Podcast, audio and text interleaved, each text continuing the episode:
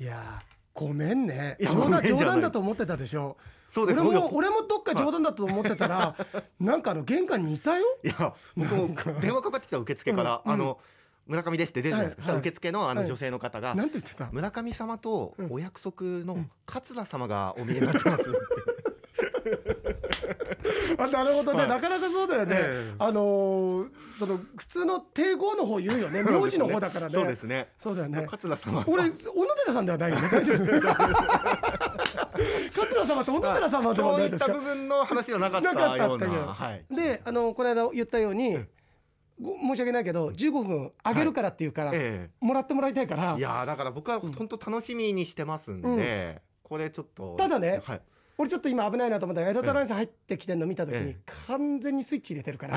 あのスイッチってのは面白いこと言うとじゃなくて気づいたかもしれないけど俺文化人的なスイッチ入ってなかった。ちょっと。入ってたでしょ？ちょっとそういうのがあった。あいや来たから、ええ。じゃあここからはええ。ちょっとあのあなたに預けて15分、はい。ちょっと桂枝太郎を丸裸にしてもらいたいなと思ってますので、はい。じゃあよろしくお願いします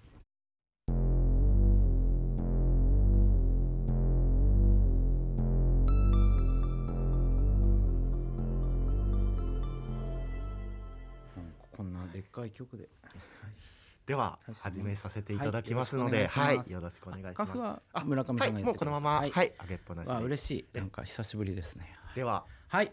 STV ラジオ、はい。太陽系第13惑星、あ二人目のお客様ということになるんですけれども、二人目一人目誰なんですか？一人目はですね、あの T スクエアっていうあのバンドのーででででででででです。ででで F1 の？F1 のあの F1 グランプリのフジテレビのあのテーマの。えー、え T スケ来たんですか？T スクエアの安藤さんっていうメンバーの方がいらっしゃって、え。で二人目僕なんですか？そうなんですよ。予算を使い果たしたん 予算今回はちょっと予算出てないよ予算。そうですね、あの友情出演という友情というかねありがたいですよ。本当に出させていただいても。枝太郎さんよろしくお願いします。ありがとうございます。今日僕お話しさせてもらうの本当楽しみにしてて、あ本当ですか？はい、はい。あの個人的にも本当にお笑いが大好きで、あはいはい。はい。特にやっぱり落語家の方に、はい。こうリスペクトというか、はい。尊敬の念があって、いやーありがたいですね。もうとんでもないです、で、ええ。まああのー笑いを届けるっていうことが、はい。まずすごいことだなと思うんですけれども、はい。で落語ってやっぱり文化を守るっていうはいような側面もあるじゃないですか。は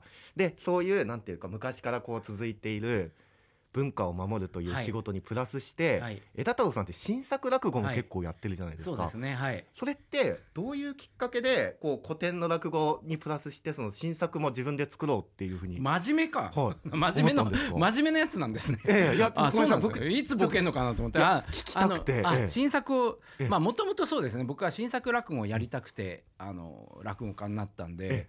もともとやっぱお笑い大好き世代なんですよ。あの昭和52年生まれでやっぱもう寄席とかないんですね。岩手県のもう田舎奥州市ってとこで生まれ育ったんで、もうもう田舎なんで寄席もなくて落語に触れる文化もなくて。でその子当時はもうネットもなくて。でだから落語ってなんだろうっていうとこからあのやっぱダウンタウン世代だったんで、ええ。うっちゃんなんちゃん世代ですからまあ笑いに行こうと思ってたんですね。で、まあ、NSC とかいろいろ考えたんですよ。その事務所とかね。それから誰かに弟子入りとか。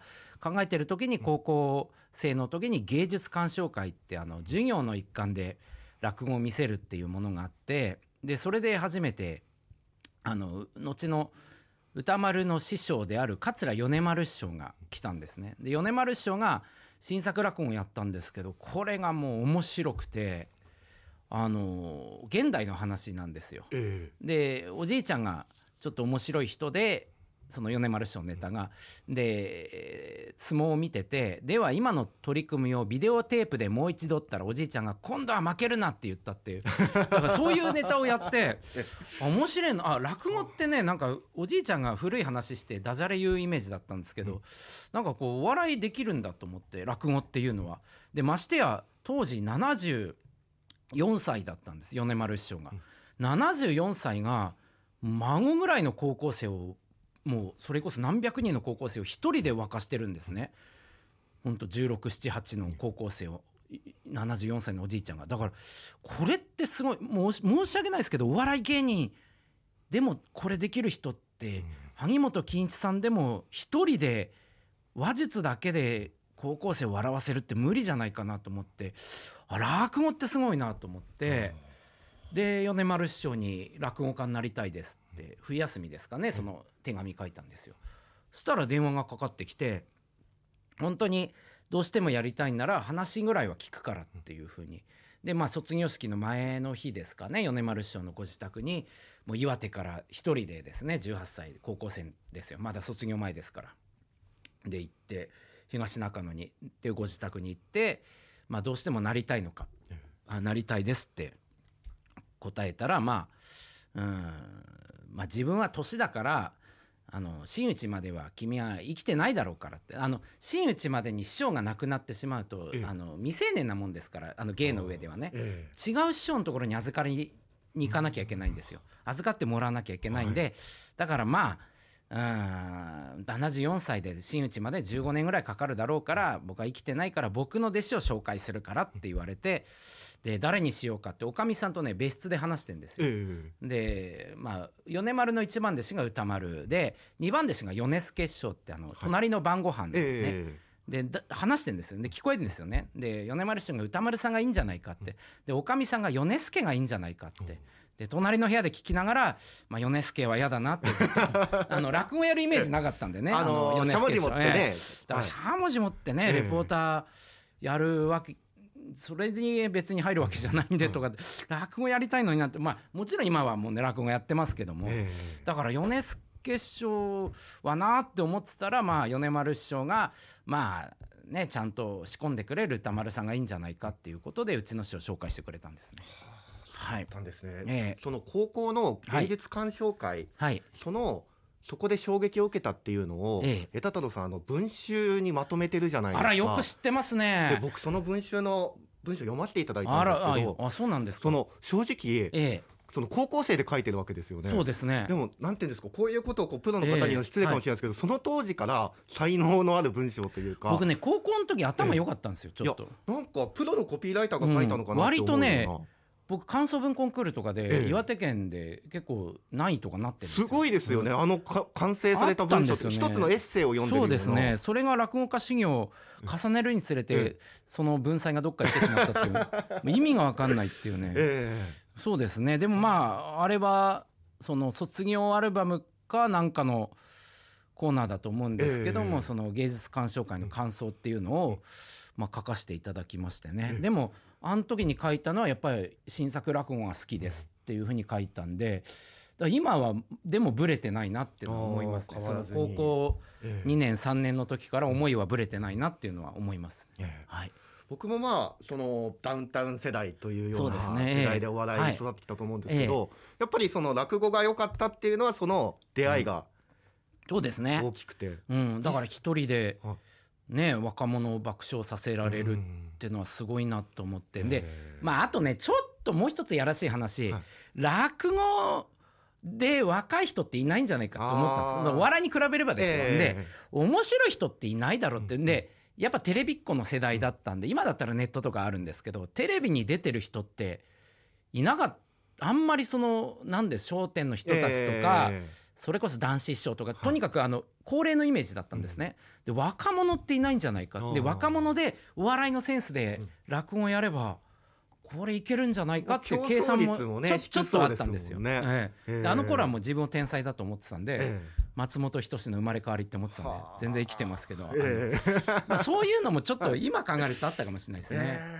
ええで実際入ってみて、ええ。そういう下積み時代というかはい。そういうのがあるじゃないですか、はい。なんか自分の思い描いたようには進んでいったまあんですか全然ですね。まずやりたいことやらせてもらえないですし前座修行期間って己を捨てろって言われますし、まあ、自分のネタもできないんですよ。あの教わった古典落語古い落語古いギャグのまんま、まあ、これが修行なんですけどね基礎を鍛えるって意味で今思うと。でもやっぱりもどかしいですよね。18でやりたいことやりたくてお笑いやりたくて入ったのに古い話をずっと延々とやるんですよ。でまた当時はもう落語なんかも一番下の時代だったんで今みたいにちょっとね落語ブームみたいな時代じゃないんでもうお客さんも年寄りの人ばっかりでもう嫌になっちゃいますよね。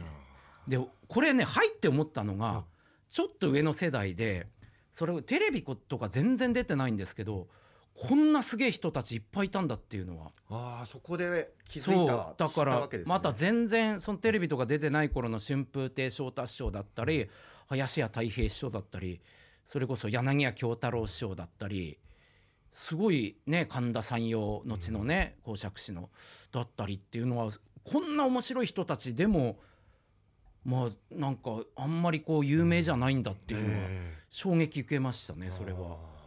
まあそれは師匠からもきっとこうまあなかなかこう食っていくには大変な仕事だよみたいなそういうこともあったんですか？あそれはみんな言われますよ、あの絶対それはもう本当に大変だからっていうのは、でもやっぱ若さなんで自分は天才だと思ってるんですよ、よでももう絶対俺は売れるだろうって思うわけです。よみんな、ええみんなそう思って入ってきてんで、えやっぱそんなのはもう耳にもね別に聞かなかったですね、えでもまあそういう下積みを経てですね、はい。はいまあ真打ちに昇進されて、はい。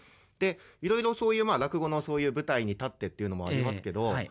あの乃木坂のあ女子落とかそういうなんていうんですか落語の普及だったりとか、監修だったり、はい。そういうお仕事もしてるじゃないですか。まあ、仕事っていうかまあえ言われれば別に時間空いてればねええ。楽しいですからやらして。乃木坂なんかすごい面白かったですね。その生駒里奈さんとかね今卒業しましたけどえ今のだから斎藤飛鳥ちゃんとかにも落語教えてこれはやっぱね新鮮ですよ。普段だってもう寄席の楽屋でええ。もう売れない年寄りばっかりいるんですよ 楽屋はね。それをええ。終わって末広亭のねその楽屋終わってそこから新宿にスタジオがあるんですよ。ええ。あのそういうお芝居やってるうんはい。その乃木坂のスタジオがあっええええてそこに行くともうアイドルが15人ぐらいいるわけですよ。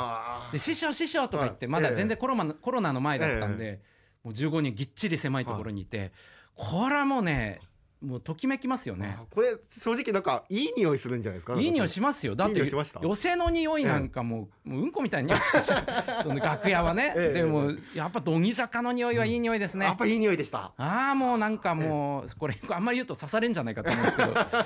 でもあの楽しかっなんか青春って感じですね。なんか女子校の教師になったような感じえでだからやっぱり時間がない中で落語を覚えてきて見せて。でできなかったらやっぱちょっと泣きそうになったりとかもうあー青春だなって。うん。だほぼな泊まり込みじゃないですけど、ええ。やっぱもうずっと1週間2週間やりましたし、なんか僕も仕事柄アイドルの方とお仕事させていただく時とかあると、はい。やっぱりそういうアイドルで一線の方ってええ。めちゃめちゃ努力するじゃないですか。すごく頑張ってくるというか。努力っていうか本当にえキャパシティオーバーじゃないかって。だから落語を覚えながらも、あの新曲の振り付けを覚えて、でラジオその間に中抜けしてラジオやったり、だって落語をやって稽古してちょっと抜けてきますって言って「ミュージックステーション」出てんですよ。そして戻ってくんですよ。そんなさ別に浅草インホール出るからとかじゃないんですよ。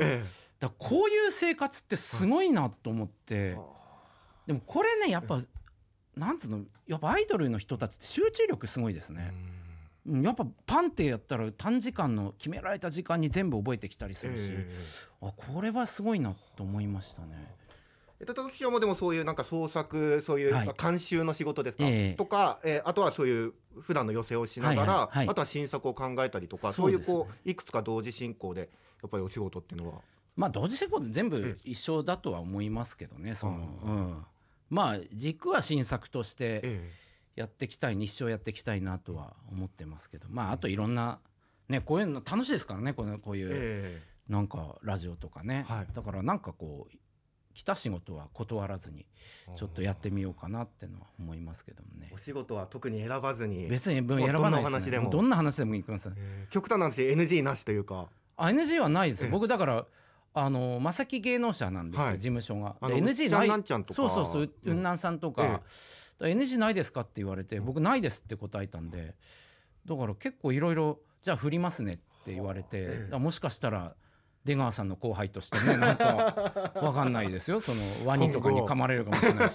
でもそれそういうのもなんか楽しいなと思って。逆になんかね、ええ。落語だけやってるとねやっぱもう悩んじゃうんですよね。あ王監督王貞治がえうまいこと言ってて昔は大谷翔平みたいな人いなかったって言ってででも今の時代って僕なんか王監督がバッティングだけやってるから悩んじゃうってスランプになったって。でお大谷はバッティングで悩んでもピッチングでその挽回してだからあんまり悩まなくて済むから2人とも2つともできるんだっていうのだからこれ落語もそうだなと思って落語だけやってると悩んじゃうんですよ。だからいろんな分野でやることによってちょっと同時進行でいければなっていうのは思いますけどね。そうなんですね、じゃあ今後の枝太郎はい。兄さんのはい。活躍ってのは本当にいや活躍したいですね。ね僕だから STV で番組欲しいなと思って本当やりたい。いや本当でも待望のお客さんもたくさんいるんですよ。その STV ラジオのええ。リスナーの方々でいやも、めっちゃいいですねええ。これ。ええいや僕はだからうれう嬉しいですよ。あの洋平君がえまあ弟弟子だったんですよ、はい。2年1年後輩かな、うん。だからい1歳下で1年後輩だから、まあ、ほぼ同期みたいな感じでええ。もうそれこそ18区からのお付き合いですからね、あいつがねだから最初入ってきた時は嬉しいんですよ、えなんか可愛い後輩みたいな感じで。で僕もちょっと威張ったりとかして「お飯食うか?」とか言って。であと落語もねなんかあいつがよ横で見てるとあえてなんかちょっと気取った感じでやるんですよ「お前俺うまいぞ俺」って。ええなんか引っ越しの夢っていう大ネタをちょっとやったりと前座なのにね、はい。でそれでねあいつが初講座であれ器用なんですよ。でなんか五条級とかかな？聞いた時にまあスラスラ喋るわけですよ。噛まないで。はい。もうなんか横で見てて耳鳴りがしたんですよ。うわーっていうなんか僕ね嫌なことがあると眠くなるって癖があって、はい。ちょっと眠くなったんです あの脳が現実逃避をするっていう。ね、ええ。もうあれは覚えてますね。であいつがねまたね気が利くっていうか、ええ。お茶組みとかもできるし着物もたで太鼓もできるし師匠方に可愛がられるんですよ。でなんかもうすごくなんか「うらら」っていうですね言って「うららはうららは」とかいじられたりかわいええであいつはなまたその時猫かぶってて「いややめてください」とか「美味しいですこれ」とか言って。そんで可愛がられるんですよおじいちゃんたちに。ええ。それがまた腹立つわけですよそんな。くそっていう感じで,、ええ。でだから僕言われたことあって前座の時に「お前ううちの師匠で歌丸にお前うららに負けてんじゃねえか」って言われて。あれも俺ほんと悔しくて。もそれは悔しい嫌でしょ？うらら負けてんじゃねえかって、え本当になんかもう。えこういうこと言うんだと思って、ええ。それは傷ついた記憶。であいつがねまた2つ目なってからもう快進撃が続くんですよ。その前座のうちからラジオのレギュラーとか持ってたんですよ、日本放送で。えで2つ目になって NHK のラジオとかやって、でまた可愛がら林家たい平師匠とかにもハマるわけですよ、はい。可愛がられて、えでそれでなんかね賞とか取り始めて落語の賞とかでやっぱなんか嫌なんですよ。なんかもう、うわーって思うわけですよ。なんだなんでしょうね。まあ仲はいいんですよ。プライベートでも、ええ。その時も遊んでたし、え仲はいいんですけどなんかもやっとねなんかこうまだ若いのもあって、なんかあのなんでしょうね。なんかもやもやっていう感じはしましたね。え。なんかその時にでもいや俺はこれはうららには負けてないのになーっていうここは負けてないみたいな僕なんか毛量は負けてないと思ったんですけど 今がっつり負けてるんで、え勝てるところがないですね。毛今量も負けてしまう、うんあいつちょっとハゲかけてたんで、ええ。昔ね、ええ。僕はふさふさだったんで、えだからバカにしてると帰ってくるなと思って。あんま言わない方がいいなと思いまあすでもなんかここは負けてないっていうのは結構大人な考えなんですよね、ええ人は人僕は僕自分は自分っていうのは僕最近ですもんそういう考えできるようになった40いくつなやっぱね20代無理ですよ。まあでもそれがあってこそのこう世界じゃないですか。まあまあまあまあそう。だから嫉妬したからこそ、え自分も頑張ろうっても思うことも確かなんですよ、嫉妬したからこそ稽古しようとかネタ作ろうとかは思うことも確かではありますけどね。だから今思うとまあなんでしょうねでもあいつ落語家辞めた時にちょっとほっとしてる自分もいたんですよね。あー。あこれで解放されたと思えでもって。それは正直な気持ちかもしれないですね。それは覚えてますね、ええ落語家辞めるってだんだん師匠とねその歌ある師匠っていう人と折り合いがつかなくなってきて、ええやっぱ辞めるかもしんないっつって聞いた時にあそうって悲しい顔しながらちょっとほっとしてる自分もいたんですよ。あやっと解放された苦しみからっていうねそれはええちょっと覚えてますね。そうなんですね。うん。まあ今思うとですけどね。い。やもうねこのままずっともっともっと喋ってたいんですけども時間がもうだいぶ来てまして。何分番組なんですか？いやいつもまあ時間はラジオクラウドの方は配信なんで決まってないんですけど、ええええ。でももう時間ちょっと僕がももらった時間がもう残り少ないのでなんでですか？いや最後ちょっと一個だけ聞きたいのが、はい。はい。い。っぱい新作落語を作っていく中で、はい。まあ、先ほど話題を取りたいっていうのもありましたけれども、雪柳のようあなそういうあの東日本大震災のはい風化させないという、ええ。そういう思いではい。作ってたりとかしますけど、そういう新作を作る時の、うん。なんていうんですかアイディアのこう元というかどういったところを考えて落語を作ってらっしゃるのかな。元はないですね。あとなんだろう。い最近思うのはテーマですね。なんかうん。なんかこう伝えたいなって思ったから「雪柳」っていうのはやっぱり実話の物語なんええでこれを後世に残さなきゃって思いましたしあとまあ笑いの話でもねなんか興味あるものっていうのはありますよね。で最近なんか興味あるの夫婦漫才っていうのを興味あって。え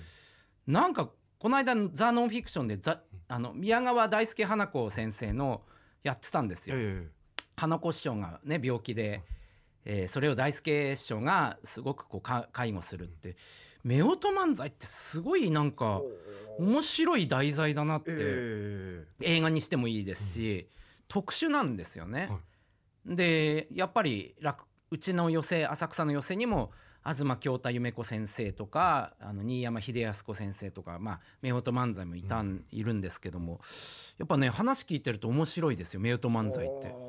だからちょっと夫婦漫才の落語できないかなってそのは。こを今じゃあ今考えてんですアイディアええのこうちょっとこうサフサフサフサそうですねッとしてるわけまあ別に落語じゃなくてもね、ええそのなんか小説とかでもいいですけどなんかそこはちょっとなんか書きたいなってのは思います、ええ今後にじゃあいやもし今後ね講座で夫婦漫才のればはい。新作落語に出会ったらこの時に考えていたこといやいやいやといいい人ですね村上さんね。とんでもないです。今日は貴重なお時間本当に。いやとんでもない。なんかありがとうございます。ありがとうございましいたやすごい。えーここれで終わりですか？いやもう本当はねこのまま終わりたくないんですけどいやもっと喋ってたいところではあるんです。ありがとうございました。ええ。ただね洋平さんももういらっしゃいますし。洋平さんいいんじゃない？もういや洋平さんもね洋平さんいいだよなんだよこれ。これ入ってるまとまりすぎてるよ。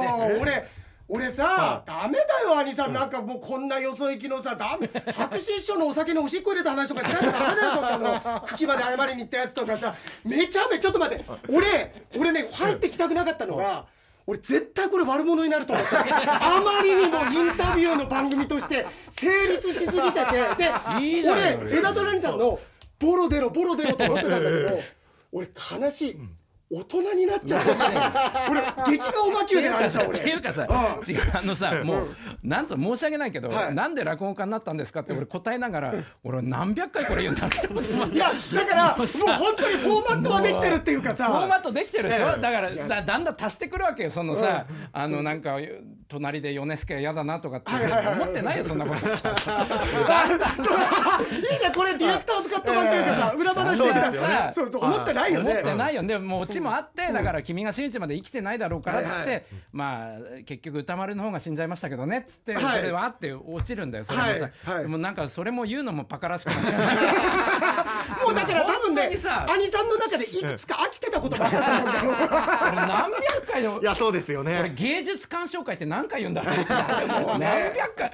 俺本当にさ何何かあるたびにさ絶対言うのねその落語家になったきっかけはだけどさいや俺思ったのは俺枝太郎兄さんとあんまプライベートで一緒だとか、電話での中での話でしかないからなんか本当の素の佐々木修一っていう人に近い人格で話してるのは聞いてたんだけど、あやっぱり芸人さんも四半世紀やっててで落語家って25年やっててね、で僕はもう途中で落語は一度やめてるけれども一つの芸事にこう突き進めてるとあやっぱり芸人としてちゃんとラジオに出てくださってて、当たり前だ話もまと当たり前だお前 いやこれで飯食ってんの。いやこれ何？放送あいさちょっと待ってあいしさんちょっと待って。これで飯食ってるって言ってるけど最近食ってねえじゃねえかよ。かみさんの仕事で飯食ってんじゃねえかこれこれ何？放送してんの？してるよこれも全部収録されてるお前のオフにな。素人かよ。こっちで全部か。なあいさん大したカフなんて言葉も知らないくせにカフ僕があげるんですかとか 最初言っちゃってさ。いや俺あのなんかラジオの時間で見てたから三谷幸喜あこれだと思って あとさ、あいさんすごいでもいろんな僕のこと言ってくれたのは嬉しいんだけど、ただ村上これだけ言わせてくれ。あの僕が辞めるって話をした時に、それは顔はねちょっと悲しい顔したけれども心でほっとしてたって言うけど、うん。顔もほっとしてたよ 俺あこいつダメだ。こいつ話こいつに話してもダメだと思って。いや俺はもうにじみ出てたよから。俺は違うあのーいろんなね芸人に「俺うららやめたらしいな」って言って俺はその時「あーすいません」って言った。なんでほっとしてうちのうちの揚げ足がすいませんって言って俺の株が結構上がっいたやーそうだ。いやいやこれでもねあいさんうまいのはあのー人の不幸で株を上げるの得意だから 気をつけてこれ。い や俺歌丸死んだっての結構稼いだから。ね本当そうだよ。超稼い俺報道ステーションまで出たからね。それで涙を流して。だけど考えたらでも村上君のインタビューって言ったら俺は枝太郎兄さんが当たり前の日常になっちゃってるからあれだけど、今までやってきたこと例えばその女子楽だったっけの話だとか、改めてこうやってそのスタジオ越しに聞くとさ、ああやっぱり25年芸人頑張ってらっしゃるなって。やっぱりやめてないもん勝ちだからさ、ええ。俺なんかはあのーまあ訳あってちょっとやめあそうだちょっと。な何？何じゃねえよ。ちょっと俺ここで言わせてもらうけどさ、俺今年本当はさ兄さんの手配でうちの師匠のとこ行く予定だったんだけどさ あんたのせいで行けなくなったじゃねえかよ。それ言っていいのそれ。いいよ聞いてないから多分。これ聞いたよ、うん。あのってねなんだろういやちょっとあさこれはまずいよそれは。思ったからちょっとふわっとしてて。もうあのお二人がそう思ってる。いやもう違ういよやあのね改めてなんだ。ってまずあのええまだ続けるんですか？大丈夫ですか？まあいいや。いやでもそうそう。でそんなのがあったりとか。でもだから僕なんか本当芸人でまだ友達として残友達たり失礼だけど兄さんだけだからさ。いやだからすごいねやっぱり兄さんね。いやでも俺真面目に、うんちょっと感動したあの STV って初めて来たんですよ、えこんなでっかいとこなのかってあの STV はまあ、だってそんなに行ったことないけどこれ普通に東京の例えば NHK とか日テレとか、同じぐらいの広さだ大しきい大きい。いやだからびっくりしてここが兄さんも知ってる五郎さんがあのうん。放送してたスタジオあで本当ににお前が北海道来てこんなでっかいところでちゃんとレギュラー持ってやってるんだって思ったらちょっと感動してでしかもあの僕お寺で落語会やったんですよ。あの札幌の上国寺ってあれさいうゲップだけは我慢してもらって。なんで今いい話のとこだからなんでゲップしたの？ジンギスカン食ったこれから行くっつってたじゃないかよ。しょうがねえだろまあいいやそれで上国寺ってお寺で、まあはい。いいいい住職なんですけどテレビ一切見ないの。はいはい。で俺太平師匠も知らない。ああそうなんだ。あの林家太平師匠が「はあ」っていうあかよく落語会やるなその人。無名の寄せ芸人の話を出したみたいな感じで のリアクションで、はい。でで明日何あのどうすんの枝太郎君とか言って、あじゃあ後輩とちょっと会うんですよ。あの洋平君ってエステあああああのラジオ俺聞いたことあるよって言ってあ本当。俺こんなだ太平師匠知らない人がうん傭兵をうららを知ってたんだって思ったら嬉しい。そう俺嬉しくて、うおすごいなって。今嬉しくてっつったでしょ？大した嬉しくないんだよ。いやいや 大しただってこの人ねあの何回も言うけどビーフカにさ一緒に行った時にさトロッコ乗りに行くとあ乗りてえ乗りてえってすっげえ機嫌よかったんだけどそのトロッコ王国の方が俺のラジオのファンだったんだよ。サインくださいって言った途端気が悪くなったん いやそれさ機嫌悪くなるだけだったらいいんだよし聞こえるように言うんだよ。なんだうるせえな。うるせえな。サインなんかいいようるせえな。だからその頃はねちょっと若かったんだよね、5年前だよ。いや違うやっぱもう5年間もなく40だからさ。違う違う俺もさ5年の間にさ、まあその頃は俺も落語家の若手の、まあ、トップ軍団だと思ってたわけよ。いやでもそうなでもさじゃあ5年の間に後輩がもう神田伯山だの 滝川小糸だのがさ俺もう俺びっくりしたよね。傷どころじゃないんだよこれが。またさで何？その宮治が笑点メンバーになって傷じゃないよ。あのもうね嫉妬する余裕すらない早すぎてやつげ早に来んだから。だってもう俺やめといてよかったよなんだろう本これ。もうここまで来ると、なんかもう達観するよね。その嫉妬とかじゃなくて、でてか認めないと精神が保ってらんないんですよ、あだから人は人自分は自分ってねさっき出たんですけど、そういう精神じゃないともうそれこそねやっぱ自殺しちゃうよね。あでもね俺思ったのがねあれさんねあのあすごいなと思ったのが落語協会と落語芸術協会ってあってうち落語芸術協会の方だったんだけど、やっぱりね落語協会の方が売れてる人も多いし落語上手い人が多いしって言われてたんだけど、まあまあね。近年のこの落語だとか例えばこういう演芸ブームの中で知名度のある人って若手って芸術協会の方が多くてなんかこう順繰り巡ってるんだなって感じがあるんだけどでもねこれってのあれさやっぱりねその小糸さんだとか白山さん個々の能力で出てる部分もあるかもしれないけどその手前の世代がやっぱり頑張ってるからそこでこう方向転換期ガッと引き寄せたのはあると思うよ。だ本当にあの、うん。なんつうの？パンサーとかが言う6.5世代っていう僕ら そうそう。僕らこの世代なんですよ、6.5世代って。だ僕だからマセキ芸能者入った時にずっと会長から、うん。社長からユニット組めユニット組めって言われてたんです僕なんかやりたくないそんなユニットなんかさ、あれさ一人一太郎ってユニット組んだじゃうんるさいよそっち行くとお前。長いから。でないやユニットなんか嫌だと思ってて、でそしたら下がその成金っていうねその落語家ユニットで、それこそ何？あの北海道とかも来てるはずだよ多分。そう白山とか宮地とかねあとあの星千楽師匠の息子さん、だからそこで跳ねたんですよ。だからあマやっぱりそう。セキの社長ってすげえなと思って。そうだよね。先見のだからマセキの社長がナイツをあお前らは普通に行ったんじゃ売れないから浅草に行けって、そっちから行けっていう。全部当たってんですよ。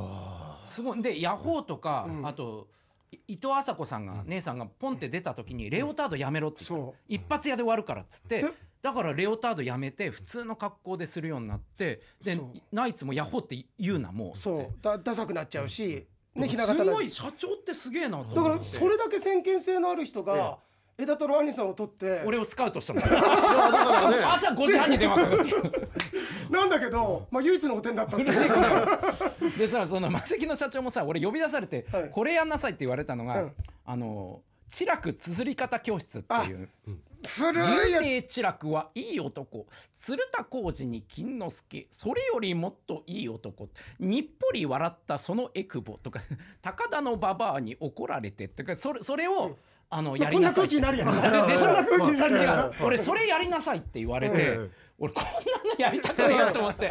でいやこれはってだからこれをだから君の感じでアレンジすれば絶対跳ねるから、いやこれやりたくねえよって言ってたら、江戸晴美が売れたのよ。ああそっかでもそこなんとかバッチング、ええええホップステップジャンピング。って、あれこれこれにっぽり笑ったそのエクボってその感じそうなんだよね。で俺おすげえなこの人って思って、うん。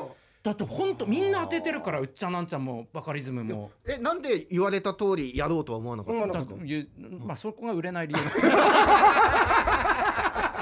今でもさ面白いね。こ村上君が質問さいろいろ面白いこと言おうとしてたっていうのが最初のおもおもがおもってもこもこってところに出てたよね。でもそれが売れない理由だって思ったけどもうもうなんか言えると俺なんか言えると思ったし今。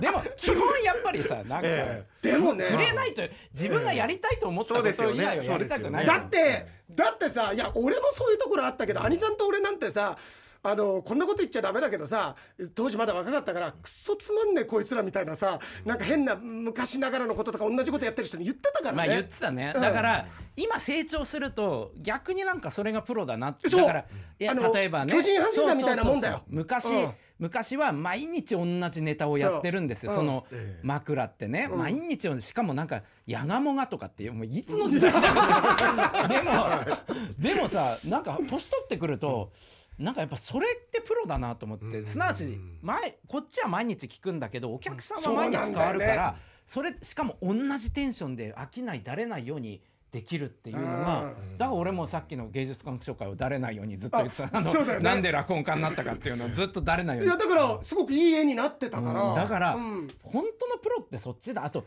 ベタなことを胸張って言えるっていう。あーそうだね。本当のプロっていうのはそういうことだなと思う。なんか最近ね年のせいか気づくよね。そのやっぱりシュールで尖ってるっていうのはアマチュアなんだなっていうのは、そのあれさんいくつになったの？俺44だよ。あ40そうだよね。いくつになったのも1個下だいい子じゃんそうなんだそうなんだけど。あいやそうだよね。いやだから、うん。だんだん精神的にねやっぱ大人になりますよそれは、はいはい。あとやっぱもういちいち嫉妬なんかしてらんないから、うん。もうズタズタになるからいちいち嫉妬してたら。だけどさこの2年間めっちゃ大変じゃないの、大変どころじゃないよ、2年もう3年だけどコロナでね、から本当そうです。僕だって収入6分の1ですもん。コロナの前で。あの確定申告してみたら。6分の1だってって思って。わ僕生きてんなと思って。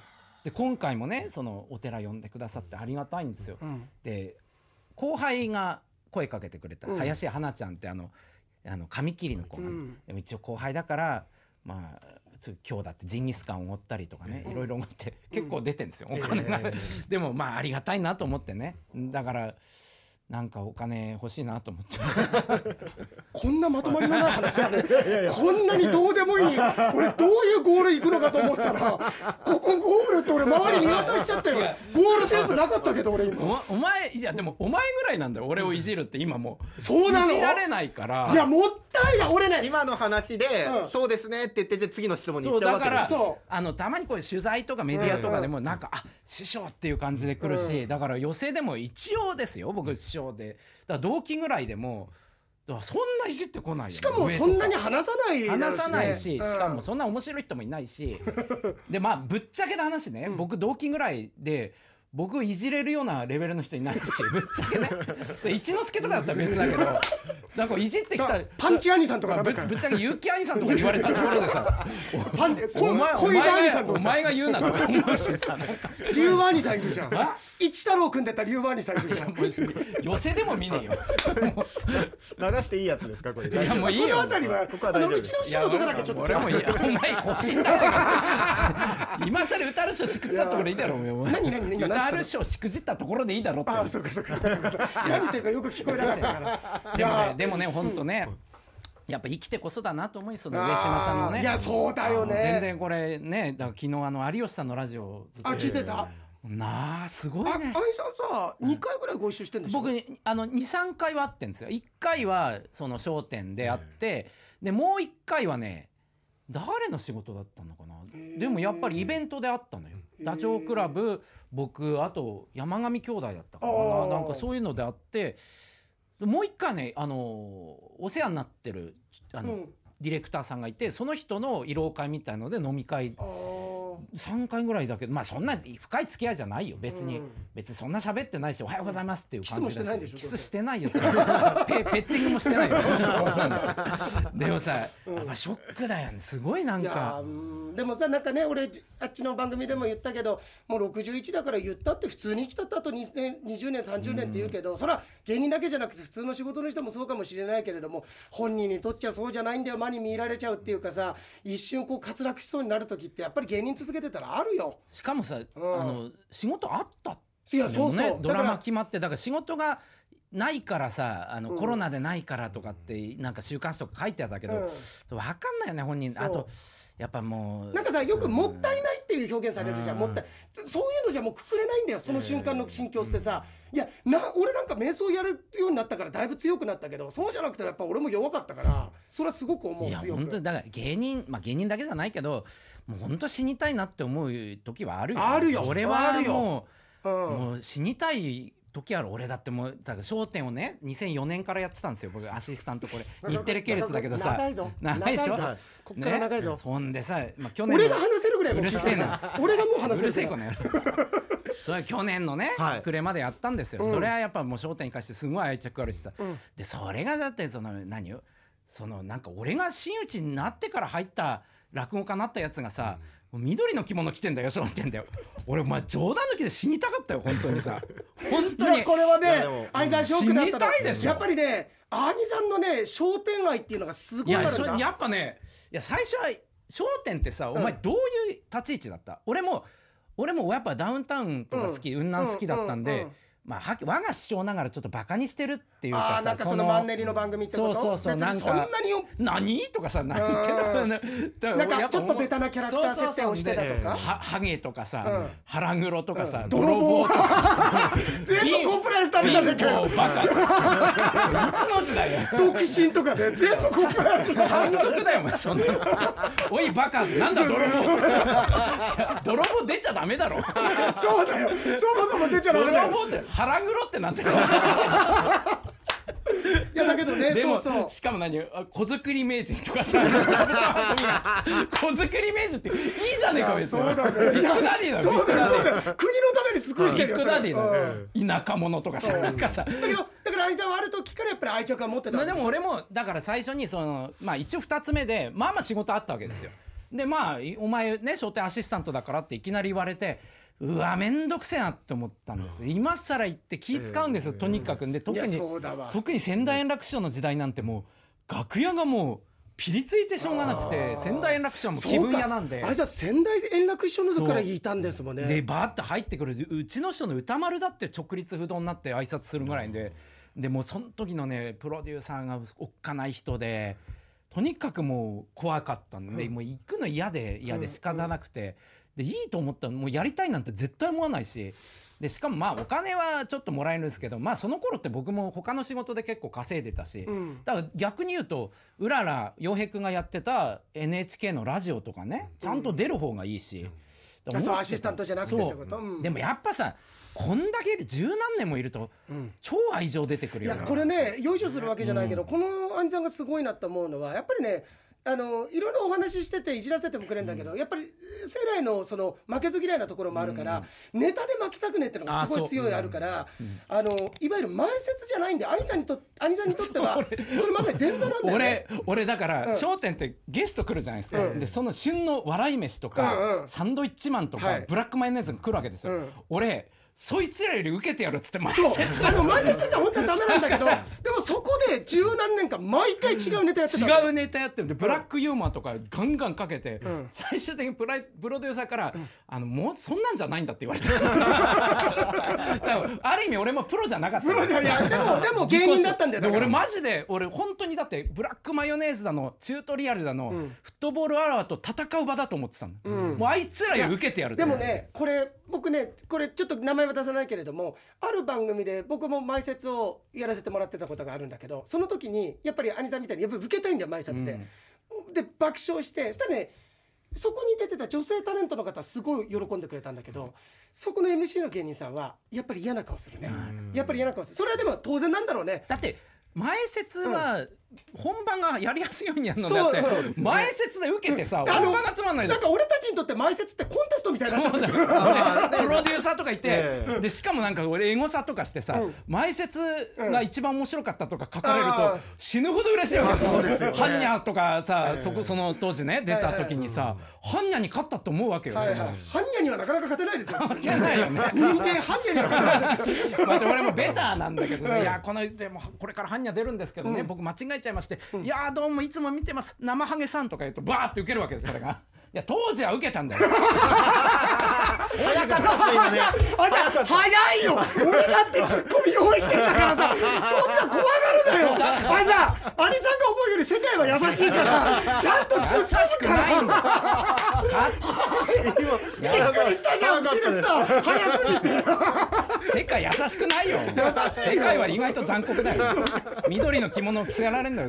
何の何のゆかりもないやつにお前。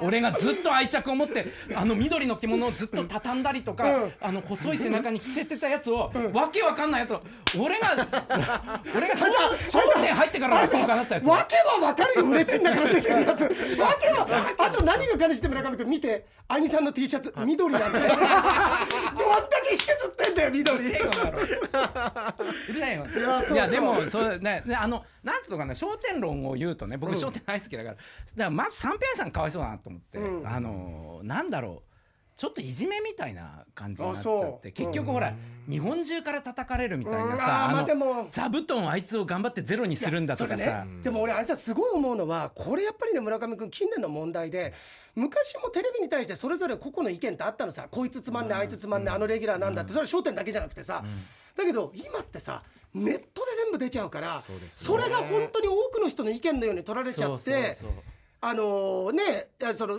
じゃあ三平師匠が面白かったか面白くないかは別にしてじゃなくてやっぱりそのネガティブな情報の方がキャッチーだからみんな見るとあこんな風に滑ってんだこんな風に今回向けなかったんだってどんどんどんどん追い込まれていくんだよ。でやっぱりネットってあいつだってもう相当叩かれてるでしょ。俺はそうだよ。でまあちょっとそっち行くとまオッケーオッケーオッケー。三平さん戻すけど、やっぱ叩かれやすいのよ。そのお坊ちゃんでさあーはいはい。海老名何？あの佳代子の息子で国分幸子女優を嫁にしてってやっぱ将来イラッとする感じで、で三平さんもお坊ちゃんキャラで、本当にいい人で。人がいいねうん。いいでもなんかやっぱそういうやつちょっといじめてやろうみたいなさ、うん。であれちょっとかわいそうだったなと思って。で結局、なんつうのかな。本人も止められなくて、周りもやっぱそういう滑り坊ちゃんキャラみたいになっちゃってて、あれも歯止め効かないよねあれ。一回そう回っちゃうとね、いやもうだからさ一回じゃあ滑るとか何やっても面白くないってなっちゃうとそういうもんってもうフォーマットできちゃうとそう。いう色眼鏡しかさ日本人見られなくなっちゃうんだよ。この人で笑ってるとこっちがセンス悪いと思われるんじゃないかなとかうん。そういう恐怖心も出てくるでしょ。だからかわいそうだったなあと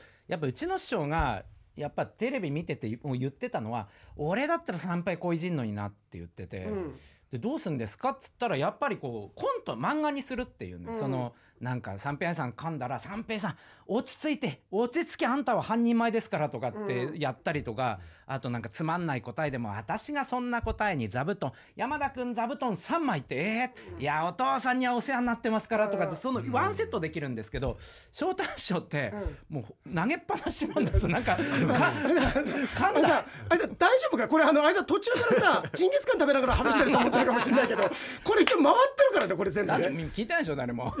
プレモルそろそろ腹立つなこれいやでもさいやいや なんつうの批判じゃなくてう三平四語ですよ僕うんはあの翔太師匠って結構投げっぱなしジャーマンだからその怪我したの？け三平さんに滑っても「何言ってんだじゃあ次」とかいやこれねやっぱ俺大喜利さ『笑点』ってあ相性だなと思うのよその司会者。だからたまたまその俺も見てないだもんけどその宮治君っていう人はセールスマンをずっとやってたんですよ。ええ。で僕らってお前もそうだけど、目上の人とさそんな喋れなくない？そういう教育受けてない？あーまあそうだね。あの落語家はねそうもちろんも家ちろんでも、うん。俺だって太平師匠に対してもえ？ってちょっと一瞬あ俺も躊躇してからってなるよ。いやうん。いやそうなんですよねと言うけど、宮治君ってのはもうセールスマンやってだからなんつうのかな仕事として考えてるっていう感じだから、うん結構ガンガン上の方に行くし。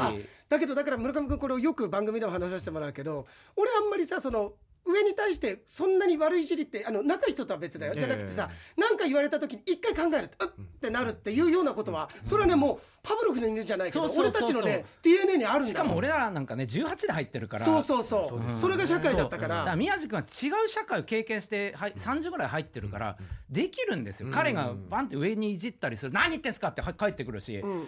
だからそれだとやっぱまあ翔太師匠と相性があったってだけの話ですよ、うん。その歌丸が司会だったらもしかしたらあわ合ってなかっただかもしれない。意外とアナログのことをやってるようだけれども実はね科学式なんだよね全部。笑いとかチームワークって。う。ん。だから歌丸が司会だったら三平愛さんがばっちり合ってたかもしれないしああいううん。引くような人はね、ええうちの師匠がちゃんとやるから、フォローするから。だからあとねなんか全部見てるわけじゃないけど、うん。三平が降りてからテンポが良くなったって週刊誌に書いてたけど、うん。あれ違うねあれ編集がうまいのよ。ああなるほど。まあ、見てたらパンパンパンパンパンって次々次々って切ってるから、うんだからまあ正直番組側もあこここのまんまじゃまずいと思って全部改革したんですよね。で今まで『笑点』ってテロップが出ない番組だったのに、なんとかで一言ってちゃんとエンタの神様みたいに出るようになって。お題がずーっと出てる出っむぱなしになってる。昔なかで、その CM 行く時にこの後好楽の身に危険がとかって書いてある。いやでもねそれ書かれると都市的に本当に心配になっちゃう。本当に死んじゃってんじゃないいなくなってんじゃないかなみたいな。さなんかさ俺それそれは『笑点』ではご法度だったの本当に。だからこの先多分普通にツッコミが文字になったりとか多分来ると思うしあであとなんか今ほら円楽師匠の代演でいろんな人ーがあーそうだ。志らく師匠出たとかってなんかなってたけど俺なんかどうなるんだろうねこれ。うん。なんかどうどういうかだから『笑点』ってなんかやっぱ歌丸聞くをうん。円楽で持ってる感じはするから、うん。この先いやが王にもメンバー変わっていくわけだし、そうだよね。それは自然の摂理のものだからね。どうしたってね年齢ってこと考えるとね。だから良くも悪くも先代の円楽師匠がメンバーを固定したんですよ、うん。でそれによって番組は長寿になった、ええ年寄りは分かんないわけですから、ボンボン AKB とかモームスみたいに今誰いんのってなると、うん。年寄り見なくなっちゃうんでそれによってメンバーを固定することによって長寿番組になったんですけど今その反動が来てるなってのは、うん。あれさこんなに愛があるのになぜやめたの？やめなきゃいけないだろうなもう後輩が来てさ。しょうがないよ。いや俺だってお前やめたくないよな。俺だってお前商店愛はたま俺商店愛はすげえあるよ俺、うん。俺多分商店愛は商店メンバーあのよ。りある多分ね兄さんねあの歌丸師匠の思い出の本の前に『笑点』の思い出の本出すよいや本当に。笑点笑点についての本出すよ兄さん。俺マジであるよ。俺、うん。俺商店メンバーより商店愛あると思うよ。だからだから言うんだよこういうのをさ、うん。だからこの先さだから「笑っていいとも」になんか終盤トンネルズがいきなりレギュラーになり始めて、あこれ番組終わっちゃねえかって思ったけど、だから今じゃあ志らく師匠が出るようになったらさ、なんかもう焦点じゃないんじゃないって。すごいいい感じで兄さんの熱量とともに僕らが潮が引くなんでよ。ちょっと。なんでよ。いやでもでも分かいるよやいや俺も、だからあのキングコングの西野さんが、あの跳ね飛びでなんかゲームをいっぱいやるようになってあこれ番組終わんなって思ったっていう。だからでもさ、俺だからね兄さんすげえなと思うのはこんな癖が特徴があるんだけれどもあのーやっぱりその西野さんであったりだとかあのまだ売れてない時後に売れる芸人さんだったりだとか人が周りにたくさんいるんだよね。たくさんまあでもこれとね愛さんが僕のことちょっと羨ましいみたいに言ったけどまあそれは真逆で僕にはそれできないことで僕人との距離をできれば置きたい方だったから昔は。だけど兄さんはグイグイってさ僕懐あの入ってくよね。基本人が好きなんですそう。よあのえ人と飲んで喋るの俺普通にだからあのひ東日本大震災で慰問で相当沿岸ね、うん。岩手宮城福島行くようになって地元の漁師とかと普通に飲むんだよ、はいはい。で漁師の家家泊めてもらって。いや朝それで来るのさ。俺だから未知の話を聞くのが好きで漁師ってあ、あここえ今の時期ってこのサンマが取れるんですか？という話をずっと聞いてたりとか。だそうなってくると結構面白いのよ。ただやっぱりねあの兄さんが気が付いてないだけで相当な現場空気が悪くなってる少なくとも岐阜では一個悪くなってるから あの京子の実家の時には。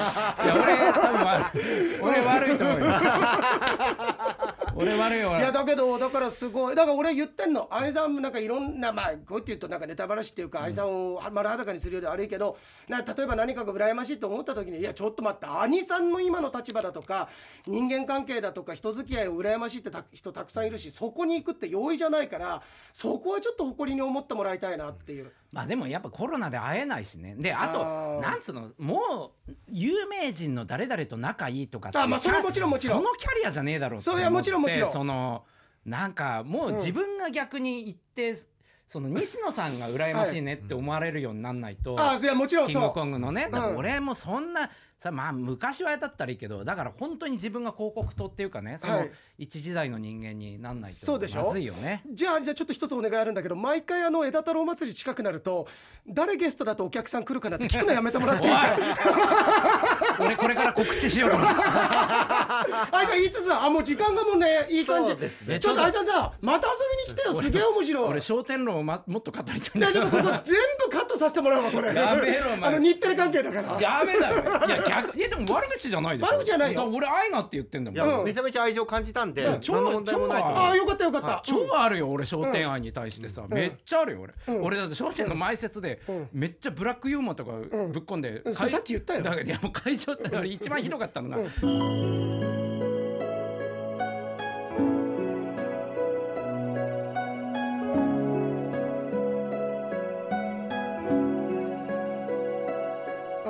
すごいですよね。これが本当のお袋の味ですね。って言ったらあのプロデューサーに耳を引っ張られた。来いってあれさ前説でそれだけ怒られるでしょ、これ一応オンエアされるものだからねこれね。あんたあのメディア慣れてないと思うけどさ。メディア？え いやあいさんちょっと告知してよ。何を、いや何よあんたの得意会ですよ。えー、7月23日。23何曜日？えー土曜日、えー土曜日ね。2か月後か、えーっと、えー横浜にぎわい座午後3時から、えーゲストがですねこれ言いづらいのよえー上方落語桂吉弥師匠ってあの本チリとデチンとかねあの出てた人です。あの NHK のね、であとおちおちおちよんだっけ？あの、NHK のほら朝ドラのあーはいはい。あれのナレーションやつ。まあすごい、えー本格派の人とあとお U 字工事さんを、はい。えーお迎えして、えー行いますんで、はい。ぜひぜひ、えーよろしくお願いします。今回さんどうすんの？チケットってぜ去年までとかは制限あったじゃないですか。いや今回ね読めないから、うん。じゃあ一応自由席にしてんのよ。いつカットしてもいいように指定席だと分配が大変だから。一応自由席でフルで今んところ売って、うん。でもし直前になってもう何半数しかダメっていうなら、まあうん。またそれはちょっと考えてそれせあの1日取ってるからそれを昼夜にしたりとかまあそれはちょっと考えますね。えーえ一応んどれぐらい？もうまだ発売してないの？まだねそろそろだね。明日かだってもう2か月前だもんね。そうだよね。もうそろそろやんでで本当に頼みますよ、えーいやちょっとタイミングあったらね村上君行って行ったりもしたいよね本当に。ねぜひ一度本当に見たいですね。見たいよね。すごいあの人木彫りの恋っていうのやるからね。いやなんかすごい。陣五郎の話をね。これはね歌丸が、うん。あの京山幸志若先生っていう、浪曲師の人がいて習ったんですけどやる前に死んじゃったこれこれはちょっと意思を引き継いでね、ー。いや俺あさのやろうかなまあ、兄さんには雰囲気合わないと思うけど俺の夢は落語家自分がもし落語続けてたら俺歌丸師匠の神経重ね口が大好きで僕はその全、あの5編、えー、と6時間以上の彫刻家それはやりたいと思ってた兄さんちょっと神経重ね口また入れ事しそうだからな。あ俺もやるよ。まあ現代のギャグまた入れてせっかくの。絶対グーとかやる グーグーグーグーグーこうって。いやそうか。俺全部やるよあの。うん。いやだけどえそれでだから、えっと、7月の23日。に、23はいよろしくお願いしますあと俺そういいあれあれさこれ俺さ兄さんにも直接言ったけど。じゃああいい？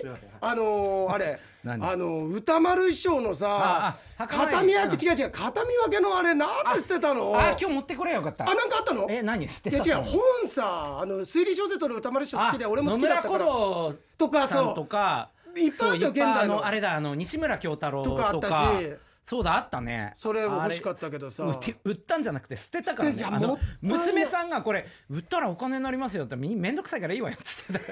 あのさ落語にさうん。興味ない家族だから怖いよね。普通に俺ポリバケツの中に炎症師匠のサインが入ってたから。俺いやああいうのってすごい高いすんだよ。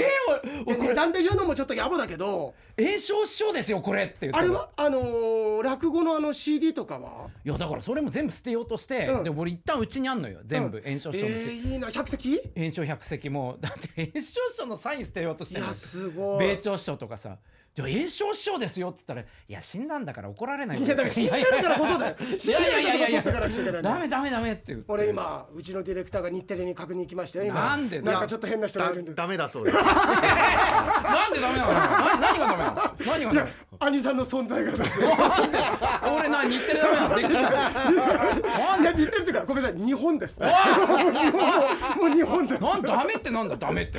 あいさんちょっと後でここ村上君いる間にもう言いたいんですけどあいさん後輩に今ご馳走してきたって言いましたけど、今日僕現金持ってきてないですからね。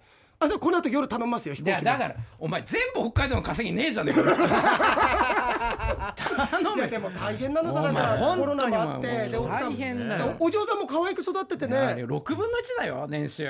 どうなってんの6分の1って6分の1ってことは年収10万ぐらいですか今？なんでだよちょっと稼いでたよ昔は。昔は稼いでたよ。俺本当にだから商店やめなきゃよかった。で俺俺だからずっと俺三平のせいだと思って。三平が頑張ってれば宮地入ることなかったんだよ俺。三平三平のせいで皆さん30分前遡ってこれ三平さんの擁護なんだけどって擁護してたやつがさこんなこと言ってるよ。三平愛さんが頑張ってるうちの家計はもっと思ったの。なんか海老名家から保証してほしいよいやまだちょっと話もね尽きないところなんですけれどもあいさんなんか最後ない？最後告知しただろあそうかそうか。なんだよ。あそれ大事なことだったの？あ大事だよ。めっちゃ大事だよ。いやでも STV いいね。ありがとうね。いやまた来てよ。そうですね。ねうんなんかこっちも東京行くこことあったらね収録素材持ってって兄さんと話した逆にりだとかどうどうですか？僕らが東京に来た時とかって。ってなんか言って。どどこでやんのそれ？そんなにおどおどするあれさあれさひょっとしてもう落語家やめてるなこれ。これ言ったらもう普通に違う仕事してるぞこれ。こんな言っておどおどされたから。初めて言ってもね。ど 本当予選に出てるって聞いたんですよ 実は真打ちになってない。その前にやめて俺 俺実は実はみたいなさ。あと本当にさ俺本当にまあ正直もうこんなこと言ってなんだけど俺本当愛さんといる時ちょっと愛さんのことぶん殴ってることもあると思うんだけど本当にこの間の愛さん墓参りは謝ってくれ俺に。俺はこれ番組でも散々言ったけどあの規模東京ドーム何個分あれ？12個分？ね。12個分のところに行ってあの場所もわからないで行くってさ行ったら分かると思ったんだ。わかんねえよなんだだって行った俺だって俺。違うよ分かるわけねえじゃねえけど息子だって場所分かんなかったんだからさ息子に電話かけたら最初あれ説明難しくてっつって。ね。だって俺だから岩手でそのさっき言った米丸師匠んち行くのだって、うん。行きゃなんとかなるだろうっつって。本当なんとかなったからね。駅で聞いたら分かったから。それが全てのね終わりの始まりだったあのその米丸師匠のうちついてなんとかなると思ったことがここまで引きずっちゃった。全てなん人生なんとかなんだよそのうち。そうだよね。なんとかなんだよなんとかなるだろうってね植木仁が言うけど、うん。本当その通りだよ、そうだね、ん。そりゃなんとかなりゃあの高級住宅街のさベンツの上でさあの阪神にさ あの隅でさ桂花あのなんだっけ歌いって書いてね あのベンツ汚したとかね。そうだよね。半紙を持ってくんですよ、ええ。これもうしてるんだけど番組で。してんのか、うん。あそう半紙を持ってくんだけど、俺何を考えたか半紙に自分の名名前書いてる前を書いて阪神使ってくださいってことでそこに自分の名前をこうの名札として貼って渡すっていうのを、うん。昔の収集でね。一番10万円ぐらいの結婚包むぐらいのあのーお祝いののし紙にあのぼっこん鮮やかに桂歌一って書いてそれ入れて米丸師匠の自宅の三方の上に置いといたんだよ置いたら歌丸師匠が来てね正月の時でバーンっつってこれ何回も言うけどあまりの勢いで歌丸師匠のドア開いて一回閉まったんだからガタンっつって歌丸師匠早く開けすぎてダンガタンって閉まってもう一回そろって開けて「太一お前何やったんだ」って。いやすごかったよね。あれめっちゃ怒ってたな。だって勝訴みたいな感じでさ。そうだってあれなんだいこれ。米丸氏はねなんだいこれ。うえ誰からだいなう名前上には書いてない。上に書いて開けたらパッてやったら桂大一果たし状だよこんなの。果たし状だよしかも元元旦だから弟子は行くんですよ、そうみんな行くの。だからう一門がね。一の師匠の歌丸もやっぱ自分の師匠だからって元旦に行って「いやーね君のお弟子さん面白いね」とか言って「これ持ってきてみる」いや本当に。あれさえなければ歌丸師匠あと5年生きてたんだから。ああれであれなんとか。あれで寿命縮まったのかお前。今その前すぐ出てこなくてあれだあれだったのかって言っちゃったよね今朝でお前さちょっとあんま今いじりダメなんだよ。今そうか。え？コンプライアンス的コンにプライアンスダメなんだよそうだね。いや朝ありがとう。ねありがとうございました。もうなんか寂しいねなんか。ということで、えー、朝またじゃあ7月の23日桂枝太郎祭り横浜にぎわい座で開催ということになってますから、ちょっとお時間ある方ぜひ足を運んでいただいてね。白かった、村上君どうだった？えどうだった？いやだからなんか思ってえおいえ？ってなんだよ途中からもう馬の空だったの。間もうずっと時計見てたちょのっとそろそろ。ちょっとねあれなんですけど。スタジオにあそう。あそう。まああれなんですけどいやでも思ってた方とちょっと違いましたよ。だからないつも洋さんからなん聞いてる。なんだ。え？うん。あ何？あのじあ要するに俺が言ってる洋さんが言ってるのはもっとなんかクズな人だみたいなこと言ってたのに。じゃあこの後夜9時の飛行機まで俺枝太郎兄さんとええ。車で行くわけだけど一緒に来る？見られるよ。君の知ってる？僕君が想像してる桂枝太郎。いやといったところではい。枝太郎さんありがとうございました。また遊びに来てください。いやーありがとうございました